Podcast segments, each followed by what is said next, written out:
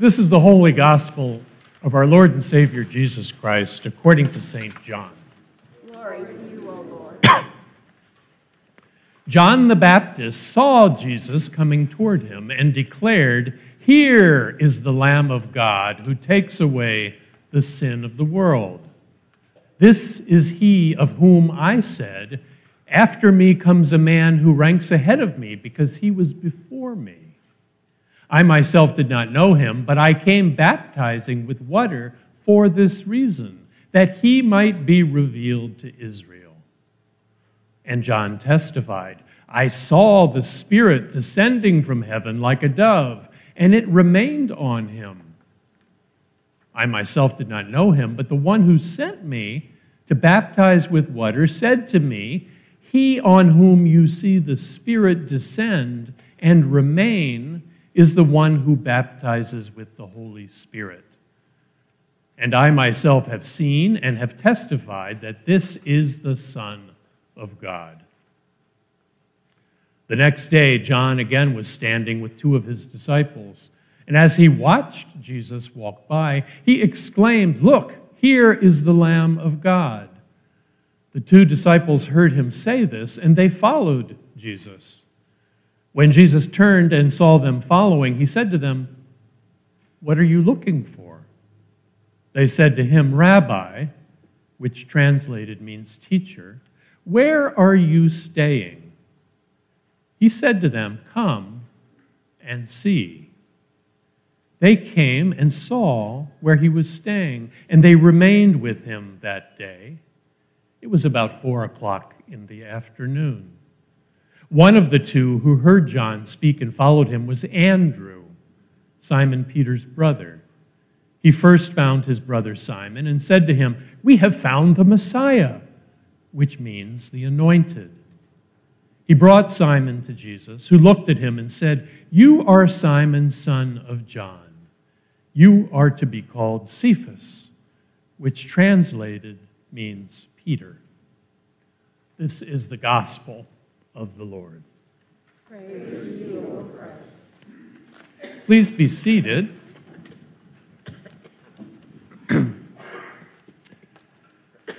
so, we are indeed in the season of Epiphany, that time of year when we look to the light of Christ to illumine our way, to bring us out of the darkness, to be, in the words of the psalmist, a lamp unto our feet. And so in our liturgy today, we hear this theme of enlightenment repeated in song, lesson, and prayer. For example, in our opening prayer, we called upon Jesus Christ, the light of the world, to shine upon us now and forever.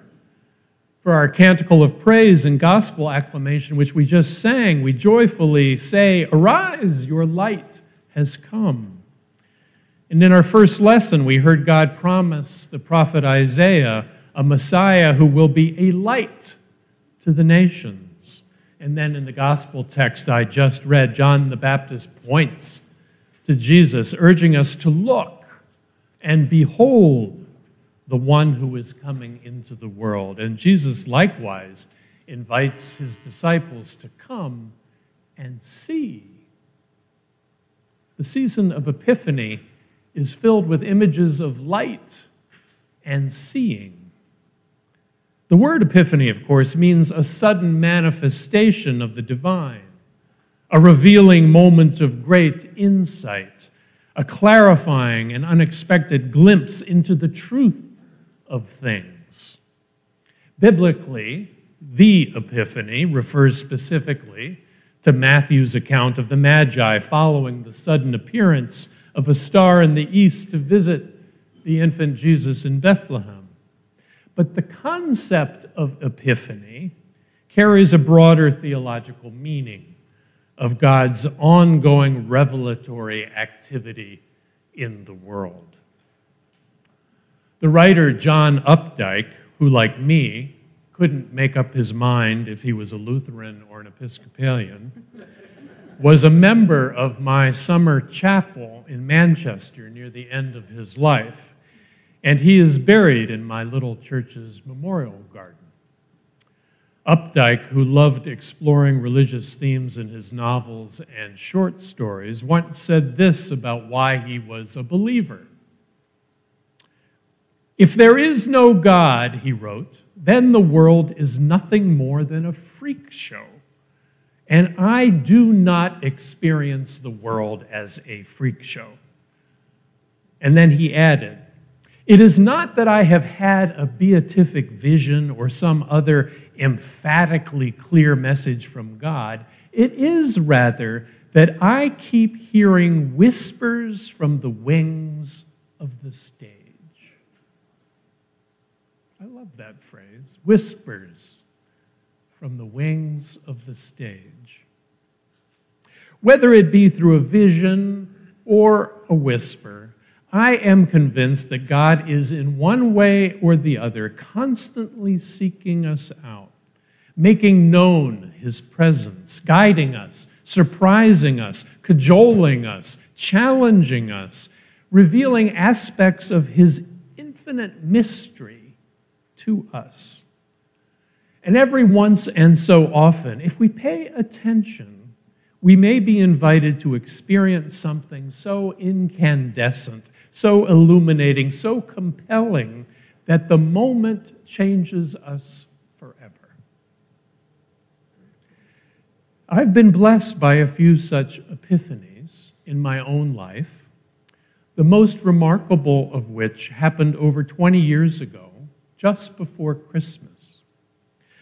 I was at the time a busy lawyer at a big firm in Washington, D.C., although I had just embarked upon the process of discerning whether I might be called to change my vocation and to pursue a call in ministry.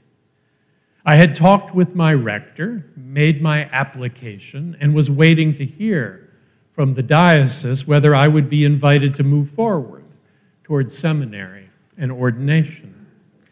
Then one morning, a call came from my rector telling me that my bishop at the time, the late Jane Dixon, had just announced her retirement, and that this would mean that any decision about my candidacy for the priesthood would have to wait for at least a year, maybe longer, until a new bishop was elected.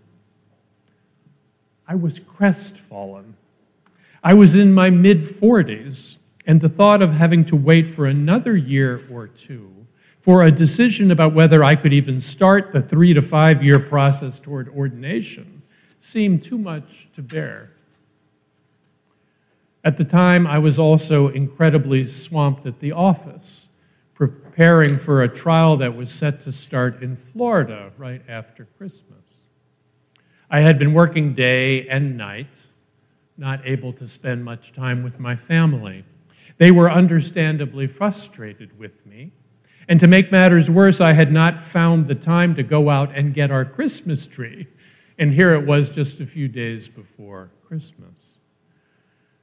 So I was stressed about my upcoming trial, depressed about my prospects about becoming a priest, and at odds with my own family. I was in no mood to go out late at night to pick a Christmas tree. But I went anyway, driving down Wisconsin Avenue toward the tree farm where we always got our tree. On my way there, in the silence of my car, I came to a decision. This business about giving up my law practice to become a priest was crazy. It was taking too much time, too much energy, and was asking too much of my family. I was going to withdraw. Having made up my mind, I arrived at the tree farm.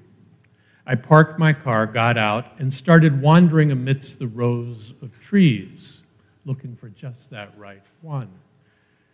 It was a cold, clear night. As I looked down one of the rows of trees, suddenly, seemingly out of nowhere, emerged a graceful older woman. I did not recognize her at first. But before I knew what happened, she stepped toward me, grabbed my hands in hers, looked me in the eyes, and said, Luther, it's so good to see you. I hope you'll be patient with us. I promise you all will be well. And as quickly as she emerged from the trees, the woman disappeared. I have no idea why Bishop Dixon was there that night at that time. And I have no idea what, if anything, I said to her. So startled was I by the appearance of this person. But what I do know is that her utterly unexpected presence that night and the simple words she spoke to me and the gentle touch of her hands led me to where I needed to go. Now, the skeptical will call it a coincidence. And I certainly cannot prove that this serendipitous encounter with a bishop late at night in the middle of a grove of Christmas trees was a real epiphany.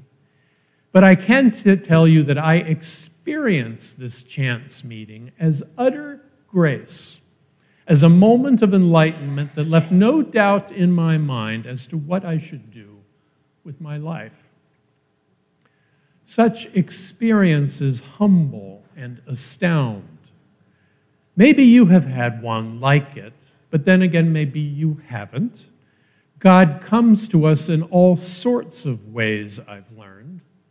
Sometimes he comes in the drama of a vision or a powerful experience, but perhaps more often he shows up in the small and subtle miracles Updike speaks of. The brightening face of a child seeing a butterfly for the first time the quietly familiar movements of a couple standing barefoot on the beach watching the waves roll. The spontaneous smile of a lonely old woman surprised by the visit of a long lost friend. Sadly, though, most of us usually miss these liminal moments. So preoccupied are we with our own stuff our worries and fears, our biases and prejudices, our narrow sense of how things should go. We take our ambitions and plans so seriously, and yet in the end, they are but shifting and drifting sands.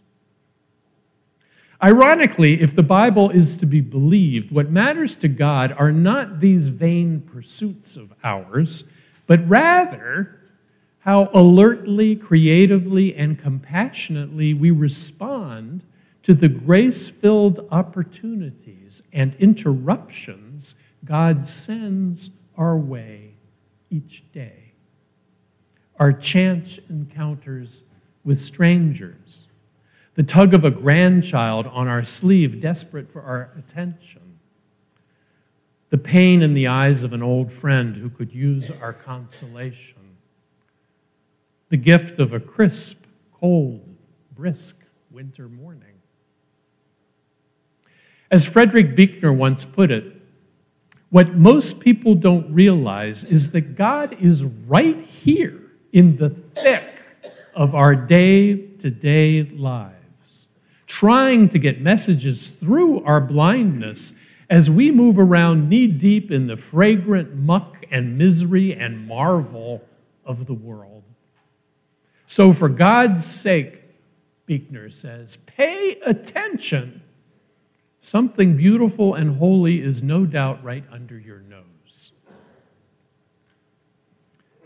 Paying attention, it turns out, matters. How we pay attention, as well as to what we pay attention. You can, if you want, dwell on all the darkness that surrounds us and be dragged down by it. And God knows there is a lot of darkness these days. Or, or, like the Magi, you can attend to the light. At first, the light may seem small and distant. But the thing is, once you see the light and start moving toward it, the light gradually gets bigger and bigger until before you know it, the light is all you see. This weekend, we celebrate the prophetic mystery of the Reverend Dr. Martin Luther King Jr. Of his many gifts, one of King's most notable was his vision, his capacity to keep his eyes fixed on the light and to see where God was calling. When he began his ministry in the 1950s, there was no particular reason to think that a black minister in the South would have any chance going up against a Jim Crow culture steeped in centuries of racist thinking and practice. It would have been so easy to become cynical and to despair of the future. And yet, he did not. King kept his eyes and his heart clearly fixed on the light, never losing hope, always moving forward, one step at a time. So let us in 2023 learn from Dr. King's vision and his willingness to trust in the power of the light. Do not, my friends, be discouraged by the darkness.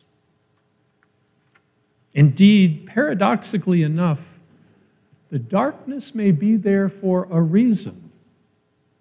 For as Dr. King once put it, it is only in the darkness that you can see the stars. Amen.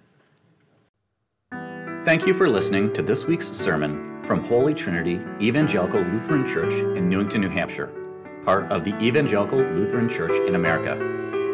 You can find us at htelc.com, and don't forget, you are loved.